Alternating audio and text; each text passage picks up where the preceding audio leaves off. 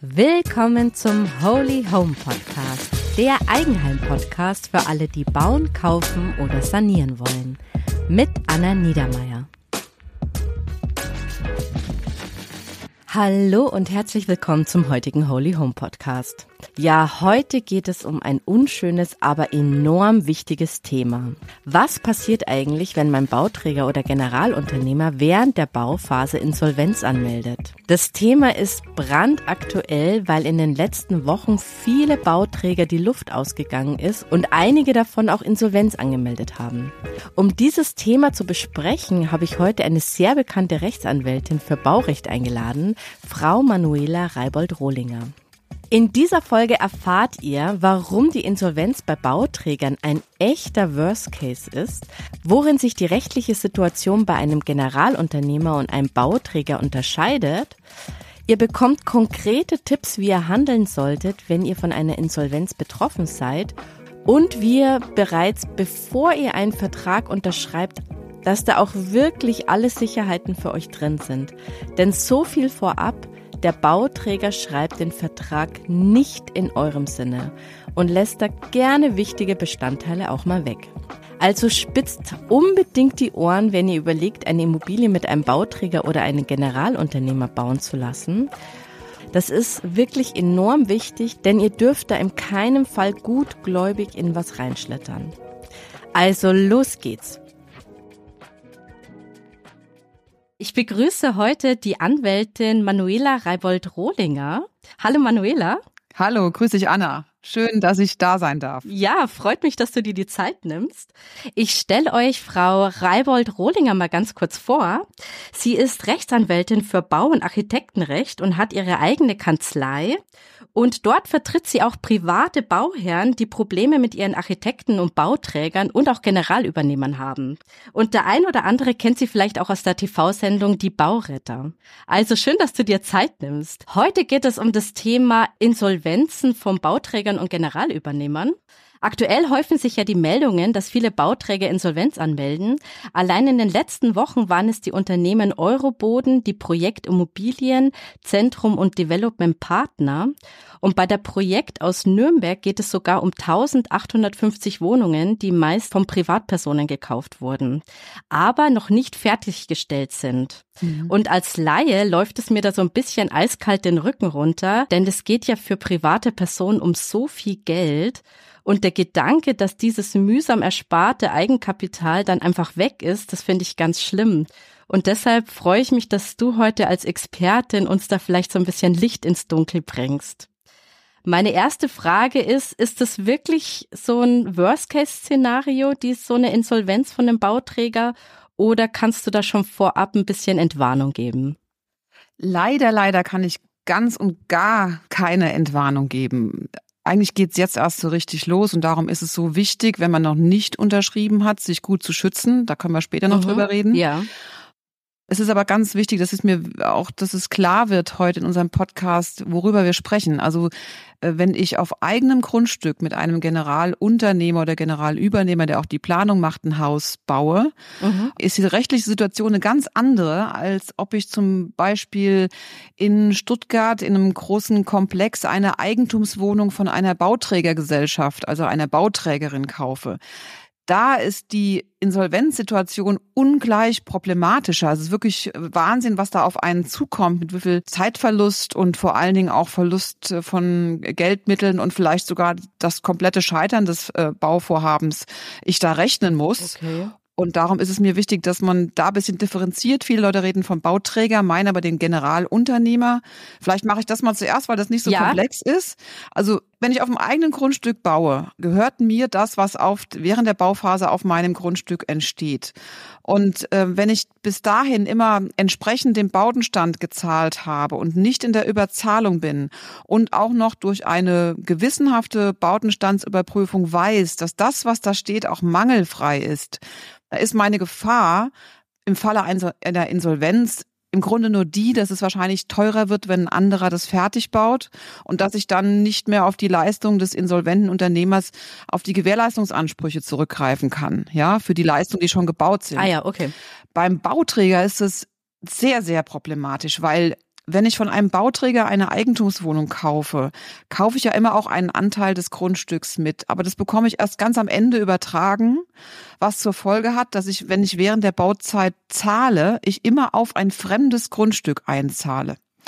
Und das macht die Situation eben so, so problematisch, weil ich nicht nur das Problem habe, dass auch vielleicht 10, 20, 30 andere Eigentümer auch das gleiche Problem haben wie ich und mit mir gemeinsam gegebenenfalls weiterbauen müssten, sondern dass ich eben äh, gegebenenfalls ähm, nicht abgesichert bin, ne? weil es gibt auch Bauträger, die vergessen, Notare dürften das gar nicht mehr vergessen, sage ich mal ganz frech, äh, die Vertragserfüllungssicherheiten in den Bauträgerverträgen einzubauen und zu implementieren.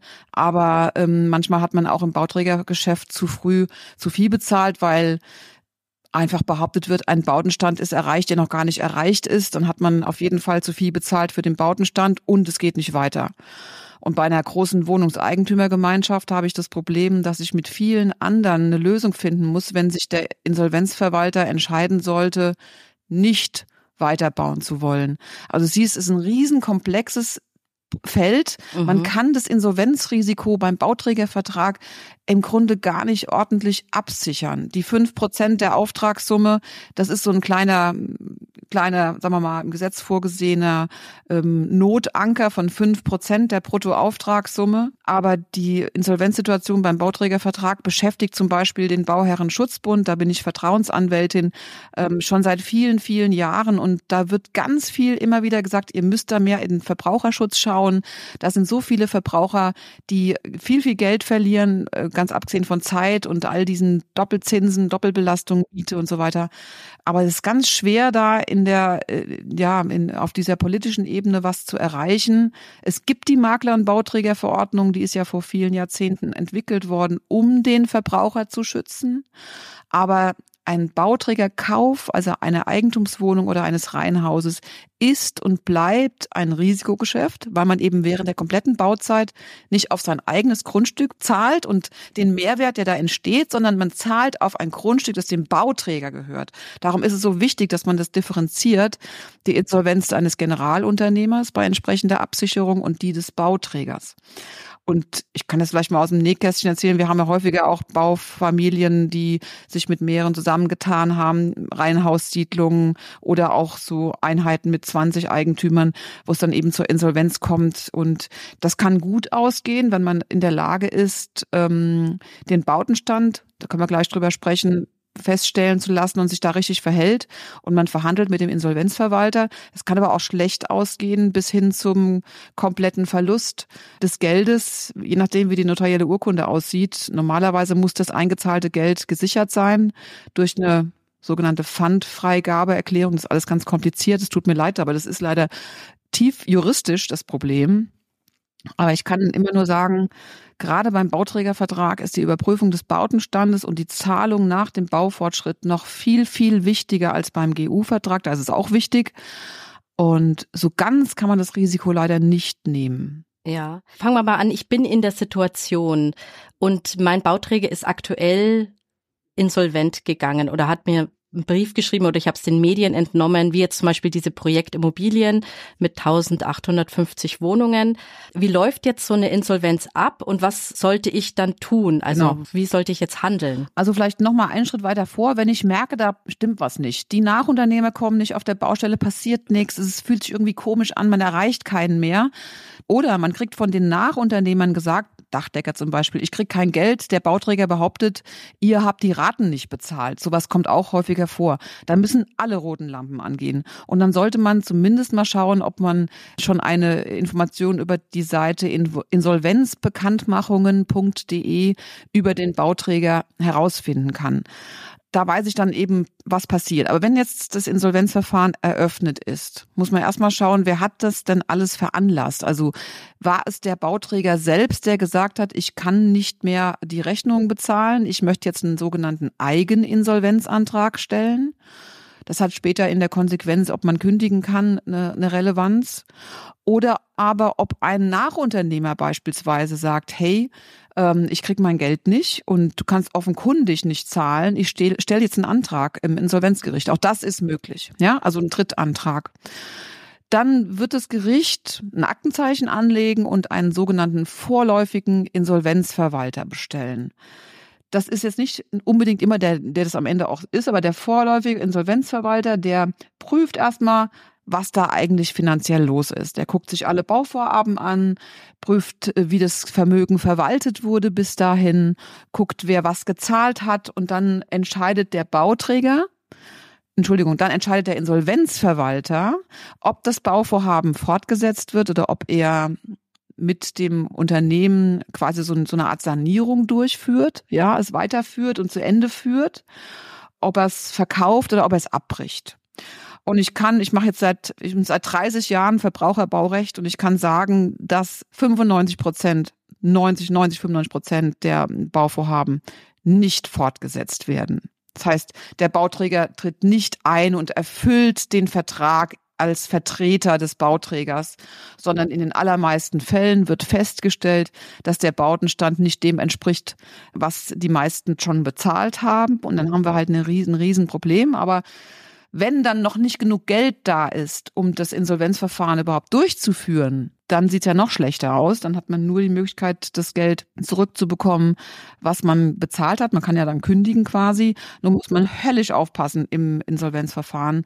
Nicht voreilig irgendwelchen Rücktritt erklären, weil wenn Sie voreilig sagen, okay, ich trete jetzt hier zurück, der ist insolvent, um Gottes Willen, dann ähm, verliert der Erwerber sofort seinen einzigen sein einziges Druckmittel, um irgendwie zu, an sein Geld zu kommen, die sogenannte Auflassungsvormerkung, die im Grundbuch eingetragen wird als Sicherheit, dass diese Einheit nicht noch an anderen übertragen werden kann. Bei einem Rücktritt, das ist der größte Fehler, den man machen kann, verliert man sofort dieses Recht, dieses eigentumsgleiche Recht und kann dann gar nicht mehr über irgendwas verhandeln. Deshalb sollte man da sehr, sehr vorsichtig sein, auf gar keinen Fall ohne eine anwaltliche Beratung irgendwelche Schritte einleiten und sich auch darüber im Klaren sein, dass die Insolvenzverwalter auf Anrufe der einzelnen Gläubiger in der Regel nicht reagieren. Ja, man muss dann leider sehr, sehr geduldig sein und abwarten, ob aus der vorläufigen Insolvenz tatsächlich ein Insolvenzverfahren wird. Und dann wird es darum gehen, mit den anderen Gläubigern eine sinnvolle Lösung zu finden. Mhm. In vielen Bauträgervorhaben funktioniert dass die Gemeinschaft gemeinsam weiterbaut. Das muss auch gut vorbereitet und begleitet werden. Bei den, bei den Wohnungseigentümergemeinschaften, wo nur noch wenige Restarbeiten zu machen sind, ist es einfacher, als wenn erstmal nur der Rohbau steht und vielleicht, ja, die, die Zimmermannsarbeit noch gar nicht ausgeführt ist. Dann, da ist der Rohbau, wenn ich mal im, im Rohbau stecke, das ist sehr komplex Wer wagt sich da dran? Ist alles ordnungsgemäß geplant? Sind Mängel jetzt da oder nicht? Was ich aber auf jeden Fall machen muss, egal ob vorläufige Insolvenz oder was auch immer, als Bauträger, Erwerber oder auch als, als ähm, jemand, der vom Generalunternehmer jetzt ein Haus gekauft hat und das bauen lässt, Sie müssen den Bautenstand feststellen. Sobald klar ist, hier läuft ein Insolvenzverfahren, sei es auch vorläufig oder endgültig, muss ich vom Zeitpunkt X an eine Bautenstandsfeststellung durchführen. Da empfehle ich auch jedem Eigentümer, das selbst in die Hand zu nehmen. Ja, das kostet Geld und da gibt es sehr gute Experten in verschiedenen sehr guten Netzwerken bundesweit. Bauherrenschutzbund habe ich schon genannt. Es gibt den Verband privater Bauherren und andere Bausachverständigen-Netzwerke, wo man sich gemeinsam mit den anderen Wohnungseigentümern zusammentun mhm. kann und dann sowohl im Bauträgerkauf jetzt zum Beispiel meine Eigentumswohnung als Sondereigentum feststellen lassen und dann aber auch, was viel wichtiger ist bei der Wohnungseigentümergemeinschaft, das Gemeinschaftseigentum, also etwas ketzerisch gesagt, das hat man unser Prof uns vor vielen Jahren schon eingebläut, wenn Sie mal einen, äh, einen Käufer haben von einer Eigentumswohnung, machen Sie ihm bitte klar, das Große und Ganze, die Hülle, die alles, was zusammenhält und wahrscheinlich sogar viel mehr gehört der Gemeinschaft und dem Erwerber gehört eigentlich nur die Luft zwischen den mhm. Wänden. Ja, das ist vielleicht etwas ketzerisch, aber viel sagen so. Ja, deshalb ist die Gemeinschaft und da gemeinsam an einem Strang zu ziehen unfassbar wichtig. Und wie komme ich an die Kontakte? Also wie wie vernetze ich mich da idealerweise und beauftrage ich so einen Gutachter dann allein oder ja. versuche ich dann eine Gruppe zu bilden und wir beauftragen dann den Gutachter. Also aus Kostengründen würde ich empfehlen, eine Gruppe zu bilden, weil sich dadurch die Kosten minimieren. Es gibt natürlich auch Gutachter, die sagen, nee, so ein großes, je nachdem, wie groß der Komplex ist. Ne? Also es gibt ja welche, die sagen, ich übernehme keine Einheiten, die größer als 20 Wohneinheiten sind. Oder andere sagen, es macht mir gar nichts aus, mein Büro kann auch 100 Einheiten stemmen. Ja, da muss man einfach gucken, wer da in der Nähe ist. Ich würde mich zunächst mal an die schon erwähnten Verbraucherschutzverbände wenden. Ähm, mhm. Die haben bundesweite Netzwerke und Sachverständige, die bei der Überprüfung des Bautenstandes und bei dem, was sie machen, die Verbraucherbrille aufhaben. Das ist ein bisschen anders als bei TÜV oder DEKRA, das, da hänge ich mich jetzt mal ein bisschen weit aus dem Fenster, aber die werden in der Regel von der Bauträgerseite beauftragt, den Bautenstand zu überwachen. Und da fehlt es mir ab und zu mal an der Sicht des Verbrauchers, weil das sind die, die am Ende am allermeisten Geld drauflegen müssen. Ja, nicht, es darf einfach nicht passieren, dass eine Bauleistung überzahlt wird. Und das ist ähm, problematisch, wenn ich eben keinen guten und fairen und ausgewogenen Bautenstandsfeststellung habe. Also okay. ich empfehle dann eben da in diese Netzwerke reinzuschauen. Die kann man online einklicken und gibt man dann die Postleitzahl vom eigenen Bauvorhaben ein und dann bekommt man auch einen, einen Vertreter vor Ort. Das mache ich auch, wenn es jetzt ein Generalübernehmer ist, oder? Also ja, das mache ich genauso. Ja, ja, auch beim gleichen Netzwerk. Richtig. Es gilt für beide Fälle. Wichtig ist, dass ich mit dem Bautenstand feststellen lasse, weil bis der Insolvenzverwalter tatsächlich einen Gutachter beauftragt, wenn er entscheiden sollte, er will weiterbauen, will den Bautenstand festgestellt wissen oder aber er sagt, ähm, nee, wir rechnen jetzt hier ab und gucken mal, was zu zahlen ist. Da kann man nicht, sollte man nicht drauf warten. Das sollte man selbst in die Hand nehmen, zumal man ohnehin warten muss. Wir sind, man ist in so einem Schwebezustand, hm, bis der Insolvenzverwalter alles geprüft hat und entscheidet, wie er mit diesem Bauvorhaben umgeht. Mhm. Das heißt, ich mache eigentlich zwei Dinge. Ich versuche, die Mitstreiter zu finden, also ja. meine an anderen äh, Eigentümer, die in der gleichen Einheit sind, wenn es die gibt. Und ich versuche einen Anwalt, mir anwaltliche Hilfe zu holen. Auf jeden Fall. Und diesen Gutachter, das sind eigentlich drei Dinge, dann über das genau. Netzwerk zu organisieren. Ja. Mhm. Genau, also wir haben schon besprochen, was jetzt Bauernherren tun können. Gibt es da Unterschiede jetzt, was vielleicht auch ein, wenn man jetzt ein eigenes Grundstück hat und einen Generalübernehmer hat, was man da vielleicht noch anderes tun kann? Da gibt's keine Unterschiede. Da ist, es ist auch meistens leichter, weil sie ja alleine Entscheidungen treffen ja. können. Ja, Sie können sagen, okay, ich steige jetzt hier aus, weil ich finde hier keinen, der hier weiterbaut und ähm, wenn ich eine Pfandfreigabeerklärung der Bank habe, die ich normalerweise haben muss, wenn ich eine Makler- und Bauträgerkonforme Notarurkunde vor mir liegen habe, mhm. dann bekomme ich zumindest mein Geld zurück, was ich bis jetzt dahin eingezahlt habe. Problematisch wird's dann aber mit Folgekosten, Anwalt, Gutachtern, sowas. Damit muss man dann meistens leider Gottes aussteigen, aber man hat dann auch Gewissheit, weil es ist nicht so selten, dass bei Insolvenzen beim Generalübernehmer von oder Generalunternehmer behauptet wird, die Leistung ist mangelfrei und ich krieg eigentlich noch 50.000 Euro. Ja, das überprüft dann der gut der der Insolvenzverwalter erstmal nur oberflächlich und dann sind sehr schnell so Schreiben draußen, in denen dann drin steht, wir hätten gern noch 50.000 Euro.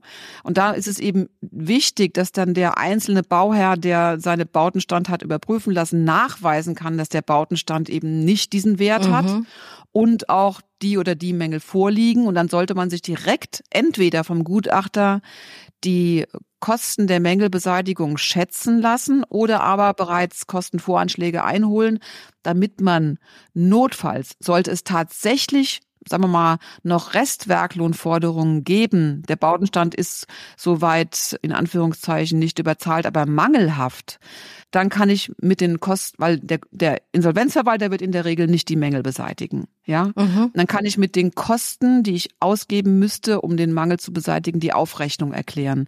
Aber die Fälle sind so selten. Es ist so selten, dass ein privater Bauherr tatsächlich mal zu wenig bezahlt hat und die Werkleistung noch zu vergüten hätte. Ja. Okay, aber wenn er so eine Rechnung kriegt, also schon mal gar nicht bezahlen. Ja, direkt zum Anwalt. Also im Fall der Insolvenz ist es unfassbar wichtig, auf jeden Fall anwaltliche Hilfe zu holen, gerade beim Bauträgervertrag aufgrund dieser Gefahr des mhm. Verlusts der, der Auflassungsvormerkung. Die Gefahr habe ich ja beim privaten Hausbauer, der auf seinem eigenen Grundstück bauen lässt, nicht, weil er bleibt ja Grundstückseigentümer und deshalb auch Eigentümer des Hauses, was da entstanden ist und auch wenn es unvollständig ist.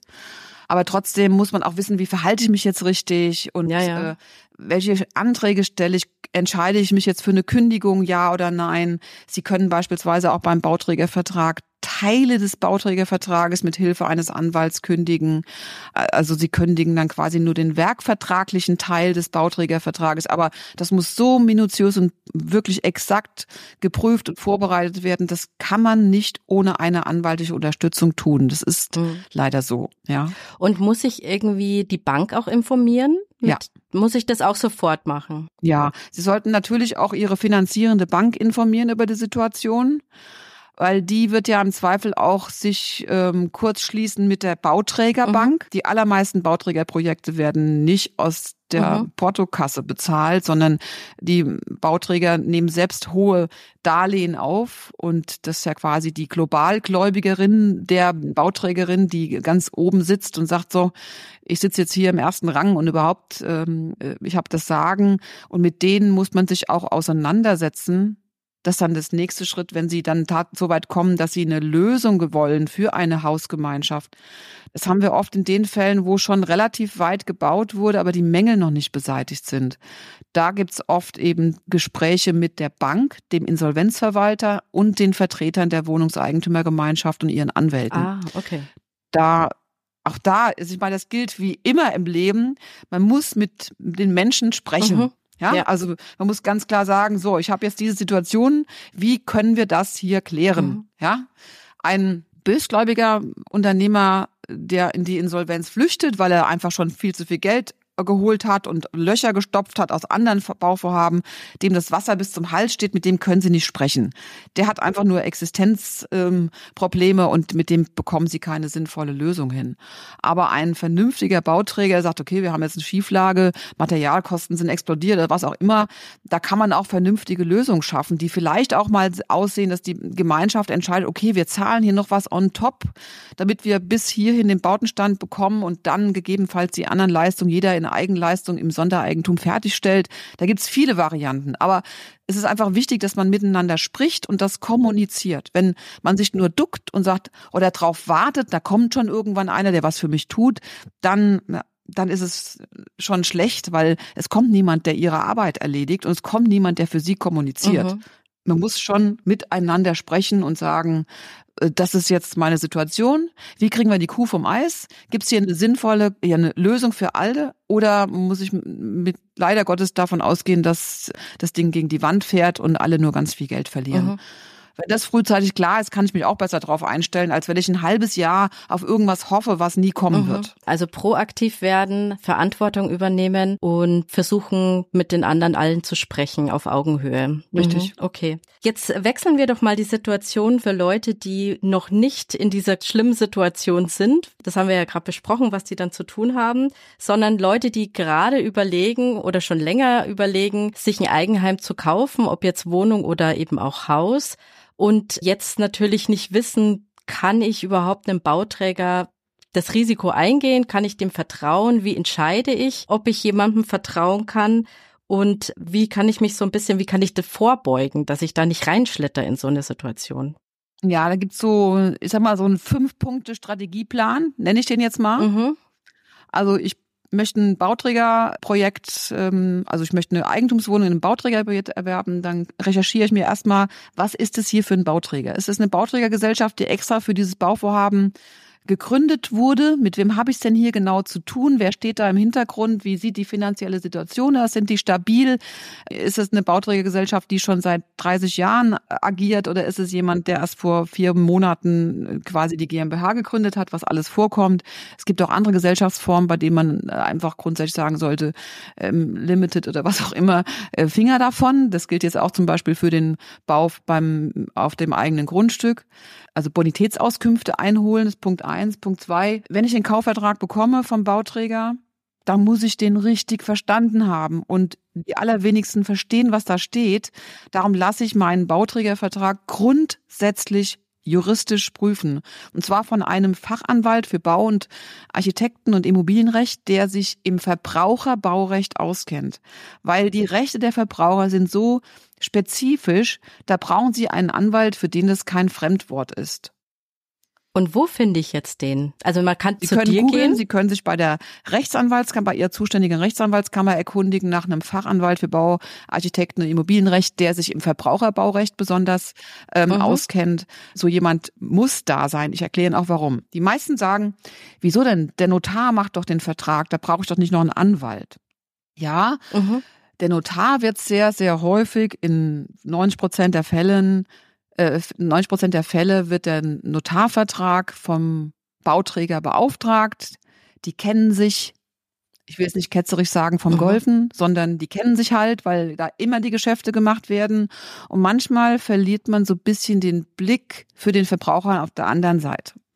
Und ich Mhm. habe noch keinen Bauträgervertrag auf dem Tisch gehabt, den ich meinem Verbraucher nicht erklären musste. Der musste hat dann erstmal danach verstanden, welche rechtliche Position er in diesem Konstrukt hat, dass er gar kein Bauherr ist, sondern dass der Bauträger Bauherr ist bis zum Schluss, ja, dass man am Ende, wenn man alles bezahlt hat und alles mangelfrei ist, erst dann das Eigentum verschafft bekommt, dass man eine schwierige Situation hat, dass man aber auf der anderen Seite nicht, und das steht ja auch und leider Gottes in einigen Verträgen noch drin, dass man da dann Bautenstand gar nicht überprüfen darf, ohne sich vorher anzumelden. Und all diese Dinge, ne, wird immer begründet mit Sicherheit auf der Baustelle, aber viele vertuschen damit Fehler oder Mängel äh, oder die Möglichkeit, Mängel festzustellen. Deshalb sollte man da auf jeden Fall darauf achten, dass man niemals ohne einen Sachverständigen das durchführt. Und Sie müssen jemanden haben, der Ihnen den Vertrag erklärt. Also Bauträgerverträge Mhm. müssen geprüft werden durch einen Anwalt. Viele Notare haben damit überhaupt kein Problem. Die äh, sagen, okay, was ist ihnen wichtig? Was ganz oft drin, nicht drin steht, sind Vertragsstrafen. Also wenn der Unternehmer nicht fertig wird. Sie stellen sich darauf ein auf Frühjahr 2025 und de facto wird's äh, Frühjahr 2027. Was machen Sie denn mit den zwei Jahren? Äh, Da müssen Sie, wenn Sie vorher die Ver Verzugsschäden geregelt haben, und zwar nicht nur die, die im Gesetz stehen, sondern eben vielleicht sogar eine Vertragsstrafe vereinbart haben, auch entsprechende sagen wir mal, vertragliche Druckmittel nutzen, um dem Unternehmer klarzumachen, für mich ist es wichtig zu wissen, wann kann ich rein und wann muss ich meine Mietwohnung kündigen, wann kann ich tatsächlich mit dem Einzug rechnen, zumal das seit 2018 auch so im Gesetz vorgesehen ist, dass man sagen muss, wann es bezogen werden kann, also dass man sich da festlegt. Also es gehört in die Vertragsprüfung, Punkt, das war jetzt quasi, sind Sicherheitsklauseln im Vertrag Mhm. vorhanden, die fehlen ja ab und zu. Das ist eben alles im Rahmen der Vertragsprüfung festzustellen. Mhm. Gibt es auch so eine Art Versicherung, die ich abschließen kann? Ja, es gibt Baugeldsicherung, aber die beim Verbraucher gibt es eben nur die Vertragserfüllungssicherheit von fünf Prozent der Auftragssumme. Das ist das, was Sie am Anfang in der ersten Rate nicht zahlen. Mhm. Sie, normalerweise zahlen Sie ja in der ersten Rate beim Bauträgervertrag nach Unterzeichnung des Vertrages 30 Prozent, weil Sie nicht nur das Bauwerk bezahlen, sondern eben auch ein Teil des Grundstücks und natürlich der Projektierung, Planung, all Ja. dieser Dinge. Mhm. So. Die fünf Prozent führen dazu, dass Sie bei einem guten, richtigen Vertrag nur 25 Prozent zahlen. Wenn die Wohnung 500.000 Euro kostet, dürfen Sie bis zur Abnahme diese 25.000 Euro einbehalten. Das ist Mhm. Ihre Sicherheit. Aber es gibt keinen Insolvenzschutz. Das ist, man kann sich nicht gegen Insolvenzen des Bauträgers versichern. Mhm. Okay. Das ist einfach ein großes Problem. Mhm. Ja. Okay. Und bei Banken gibt es ja so eine Einlagensicherung. Sowas gibt es wahrscheinlich dann auch nicht. Nein. Mhm. Also mir ist es, ich, ich kenne keine. Ich kann mir auch nicht vorstellen, dass man das Risiko absichern kann. Und wenn, wird es wahrscheinlich unfassbar teuer sein. Mhm. Es wäre mir überlegenswert, ob man sowas mal entwickelt. Weil Sie sagen es ja selbst, hier sind 1850 Erwerber betroffen bei diesem einen Bauträger. Ja. Und das ist nur ein Bauträger. Überlegen Sie mal, wie viele Familien das sind, wie viele Schicksale das sind, wie viel äh, Geld da nicht, also das hat mit nachhaltigem Bauen ja überhaupt Nee. nichts zu tun, ja. Wenn man das irgendwie versichern könnte, wäre das sehr spannend, aber ich bin kein Versicherungsmathematiker und wüsste auch nicht, wie man sowas rechnen kann. Und dann ist natürlich auch noch eine Sache, also klar, man geht zum Anwalt, lässt es prüfen, aber kann man sich irgendwie noch bilden, also dass man einfach auch weiß, auf was man sich da einlässt, wenn man jetzt vom Bauträger oder Generalübernehmer kauft? Gibt es da irgendwie? Genau.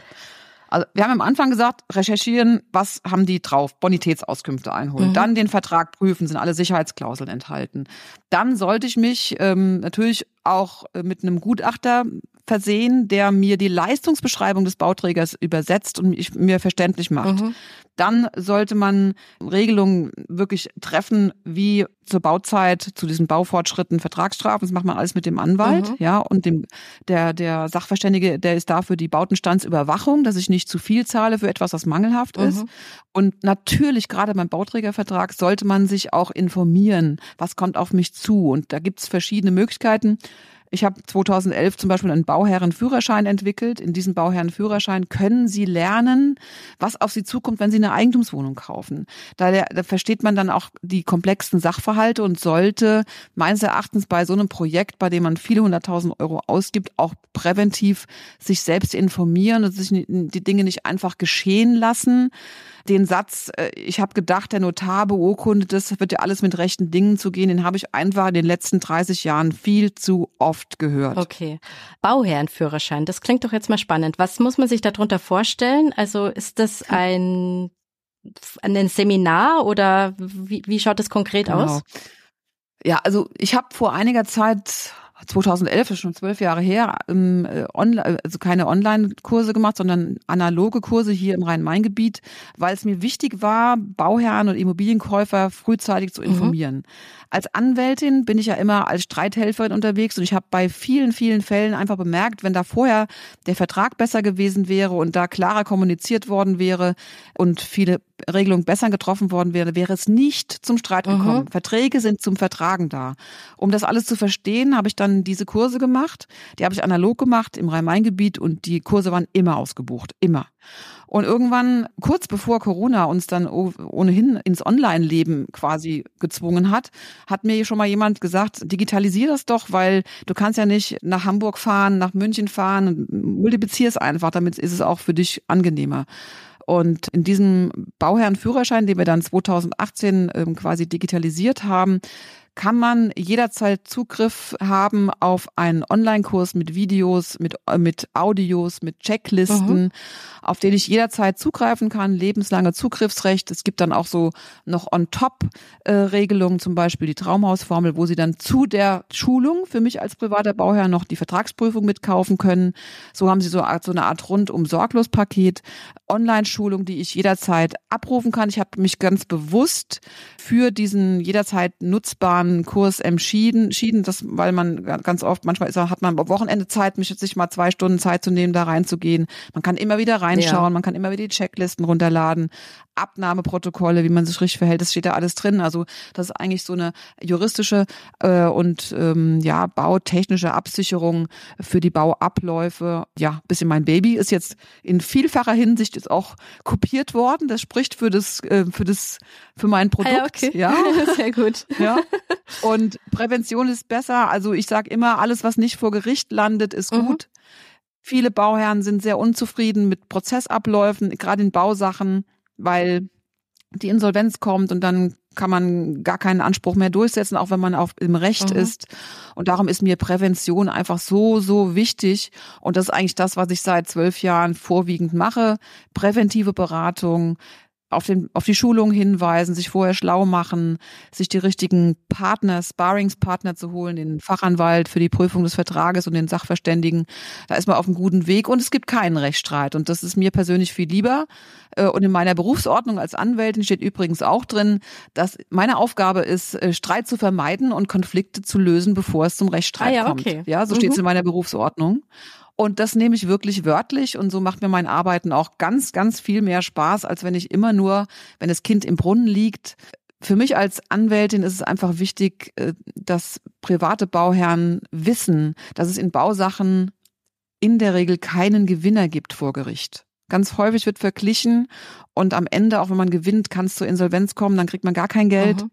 Und darum sollte man es wirklich verhindern, dass es zum Streit kommt, klare Verträge, niemals zu viel zahlen für den Bautenstand, sich gut begleiten und vorbereiten zu lassen und eigenes Wissen anordnen äh, und eigenes Wissen aneignen, mhm.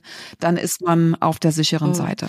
Nur, dass man so eine Größenordnung hat. Was kostet jetzt die so ein Bauherrenführerschein? Wo ja. bin ich da ungefähr? Der Bauherrenführerschein kostet 259 Euro. Ach, das ist ja aber ein super Preis. Wenn man das im Verhältnis zu dem Risiko setzt, ist das ja wirklich ein ganz tolles Angebot. Ja, es gibt noch vielleicht noch kurz den Preis zur Traumhausformel.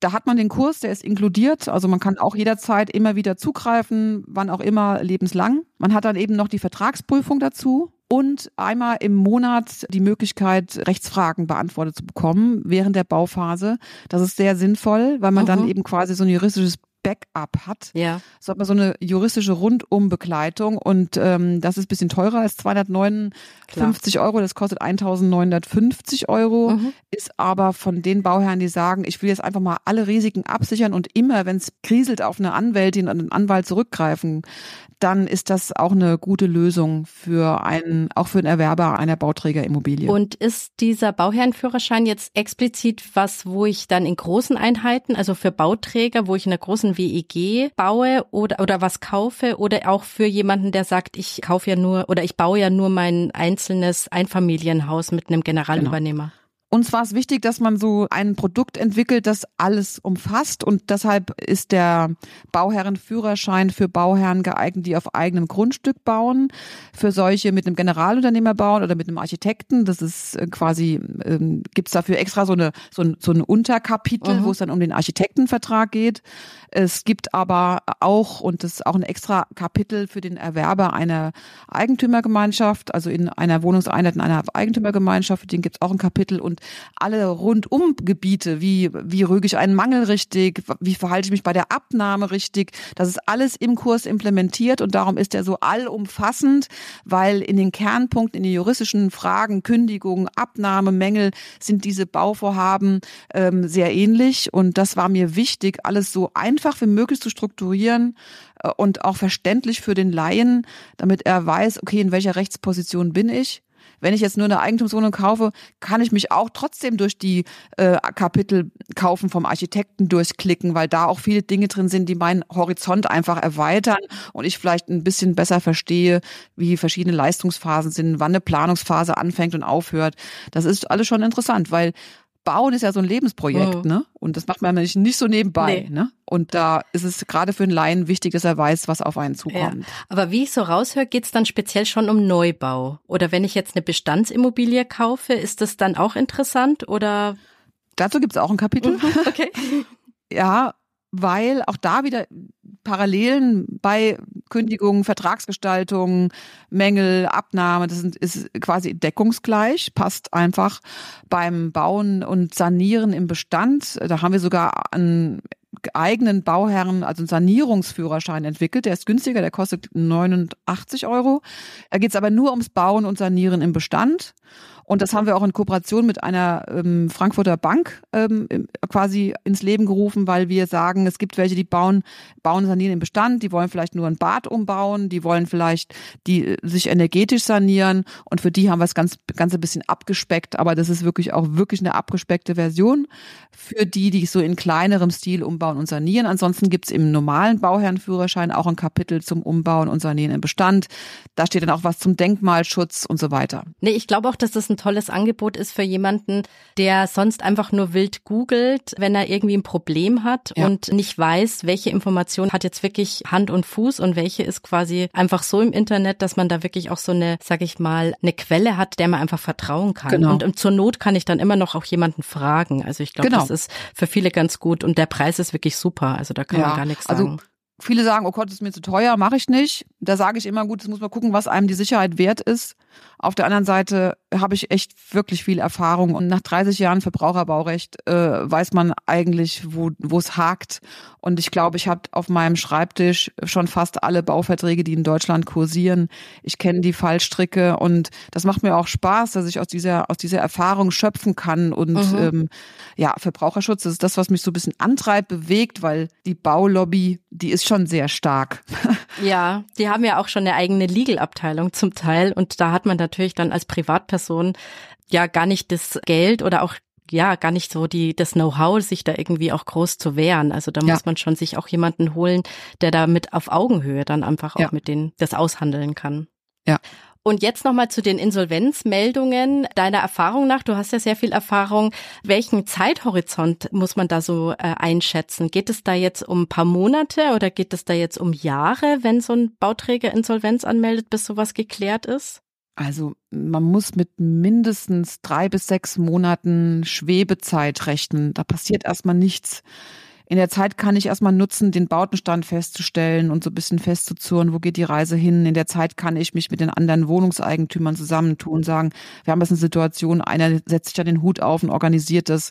Man kann dann versuchen, einen Sprecher für den Bauträger quasi oder für den, der Bauträger darf dann irgendwann sowieso nicht mehr agieren, ne? wenn das mhm. Insolvenzverfahren dann äh, auch in, dem, in der vorläufigen Insolvenz, da darf, ist er quasi nicht mehr handlungsfähig, dass man dann irgendwie einen Ansprechpartner für den, für den Insolvenzverwalter äh, aussucht.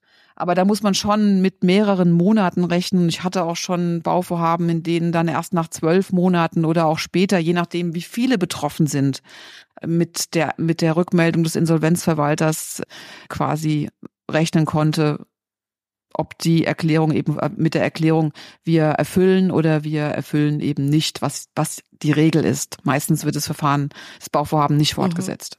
Ja, also vielen, vielen Dank, Manuela. Ich habe jetzt ganz viel mitgenommen, ganz viel gelernt. Auch der Unterschied zwischen Bauträgerrecht und Generalübernehmerrecht, dass es da eben ganz große Unterschiede gibt und auch ganz klar gelernt, was man dann tut, also wo ich mich hinwenden muss und dass ich eben auch mich bilden sollte, bevor ich überhaupt was unterschreibe, also dass ich da auch in der Verantwortung bin, mir quasi Wissen anzueignen und auch wirklich verstehen muss, was ich da eigentlich unterschreibe, weil es eben ein sehr hohes Risiko ist und dass viele Richtig wahrscheinlich eher einfach nur so reinschlittern und hoffen, dass alles gut geht. Aber genau. es leider eben die Realität ist, dass es nicht immer alles gut geht. Und deshalb, genau, packe ich auf alle Fälle den Link zu dem Bauherrenführerschein und auch zu dem Verein mit dem Verbraucherschutz, packe ich alles in die Show Notes. Und ja, dann bedanke ich mich nochmal für die Zeit und für die tollen Tipps, die du uns gegeben hast. Ja. Ja, vielen Dank, dass ich hier in deinem Podcast Holy Home sein durfte wie du so schön sagst, Holy Home. Es geht um unser heiliges Zuhause. Es geht immer um Menschen und darum ist das, was du machst oder das, was äh, wir machen bei Bauglück, ich in meiner Kanzlei oder mit unserem Podcast planbar, Menschen informieren und auf den richtigen Weg zu bringen. Das ist toll. Ich unterstütze es wirklich sehr gern. Ich war auch happy, dass du mich eingeladen hast, habe deinen Podcast mich. schon länger verfolgt, auch bei Instagram. Und ich finde es toll, dass man äh, sich da so gegenseitig unterstützt und auch so eine große Bandbreite für die Menschen, die äh, ihr Wohneigentum schaffen wollen, ja, zurechtlegen kann und darlegen kann. Das finde ich super. Ganz, ganz lieben Dank, dass ich da sein durfte und weiterhin viel Erfolg mit deinem tollen Podcast. Ja, danke schön. und bis bald mal wieder. Also, bis dann. Tschüss. Tschüss, Anna. Sodala, das war das Interview mit Manuela zur rechtlichen Situation bei Insolvenzen mit Bauträgern oder Generalunternehmern. Ich fand das Gespräch unglaublich aufschlussreich, weil mir nochmal bewusst wurde, in was für eine abhängige Situation man da reinschlittert. Also ich hoffe, ihr habt auch ganz viel aus der Folge mitgenommen und geht jetzt vorsichtiger mit so Verträgen um. Wenn ihr jetzt Freunde oder Bekannte habt, die entweder mit einem Bauträger bauen oder gerade dabei sind, so einen Vertrag zu unterschreiben, dann teilt bitte unbedingt die Folge mit ihnen. Nicht, dass sie da irgendwas unterschreiben, was sie dann noch bereuen. Und natürlich könnt ihr auch gerne meinen Kanal abonnieren, damit ihr keine frische Folgen verpasst. Ja, also bis zum nächsten Mal. Ich freue mich auf euch. Bis dann. Ciao.